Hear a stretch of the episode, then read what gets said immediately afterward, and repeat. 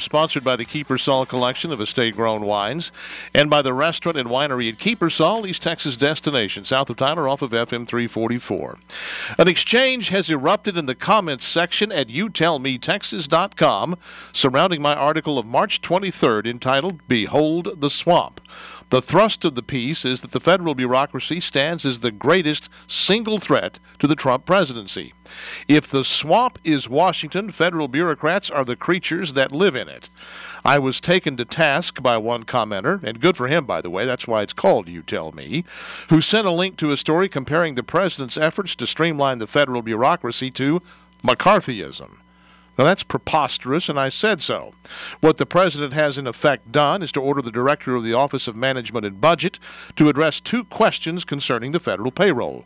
Those questions are, what do all of these people do, and are we sure we need all of them? Those are reasonable questions. Any CEO or small business owner who fails to ask them from time to time isn't doing his or her job.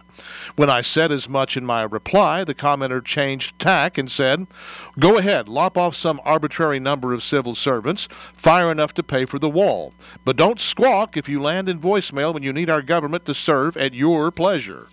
To which I say, since when does the government serve at our pleasure? Have you gone to your local IRS office recently and asked them to explain something from our convoluted tax code? Are you a military veteran in need of medical care at a VA facility? Been to a post office lately? Liberal idealism regarding the goodness of government notwithstanding, the federal bureaucracy has ballooned into a giant, postulated, bloated, unaccountable mess that doesn't do anything very well. However, this commenter does raise a valid point, even if he didn't mean to. Some federal agencies are, in fact, under-resourced and understaffed. I can't prove it, but I'd bet that the services of those agencies are disproportionately the very ones that people like you and me are most likely to need. There are some things that only the government can do. Only government can enforce the law. Only government can defend the peace. Only government can issue and protect the currency. Only government can act as referee in the inevitable disputes that arise from the conduct of commerce. These are core government functions. Money and resources spent on non-core functions, such as funding the arts, setting rules for your local daycare center, micromanaging the healthcare industry, picking your light bulbs, and managing your bathroom toilet, robs the resources necessary for the things the federal government actually should be doing. You libs need to give up on the idea of a benign, benevolent government. Government, by its very nature, is never benign and never benevolent. Believing otherwise leads to fiscal ruin, the erosion of personal responsibility, and the loss of freedom. Which is why the president's attempt to streamline the executive branch is good and long overdue. That's my word. What's yours? Go to utellmetexas.com and you tell me. And follow me on Twitter at Paul Gleiser.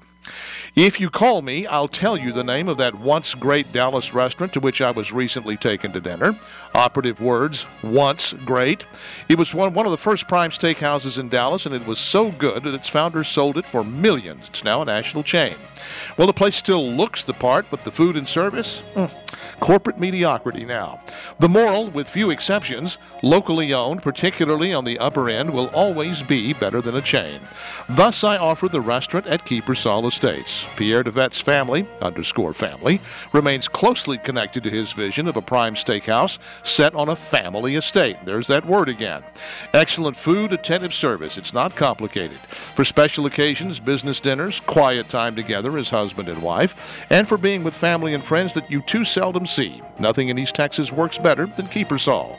Go south on Broadway to FM 344, left under the bridge 1.5 miles to the Keeper's Hall entrance gate on your left, and then follow the signs. Learn more at keepersaw.com.